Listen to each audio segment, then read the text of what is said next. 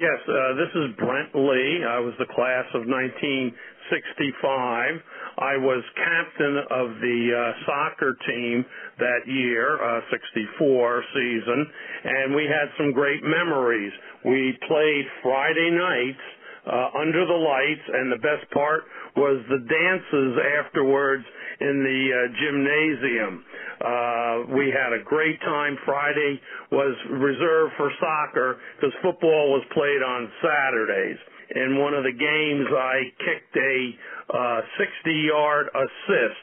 Back in those days, uh, the ball was kicked in from the side, not thrown in, and I had a kick in from about sixty yards out that went to uh, Dave Williams, who was our center forward, who stood about six foot four, and he headed it into the goal.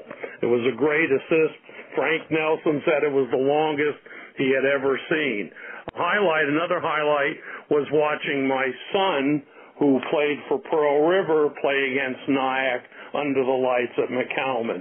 And uh, go Indians. Thank you.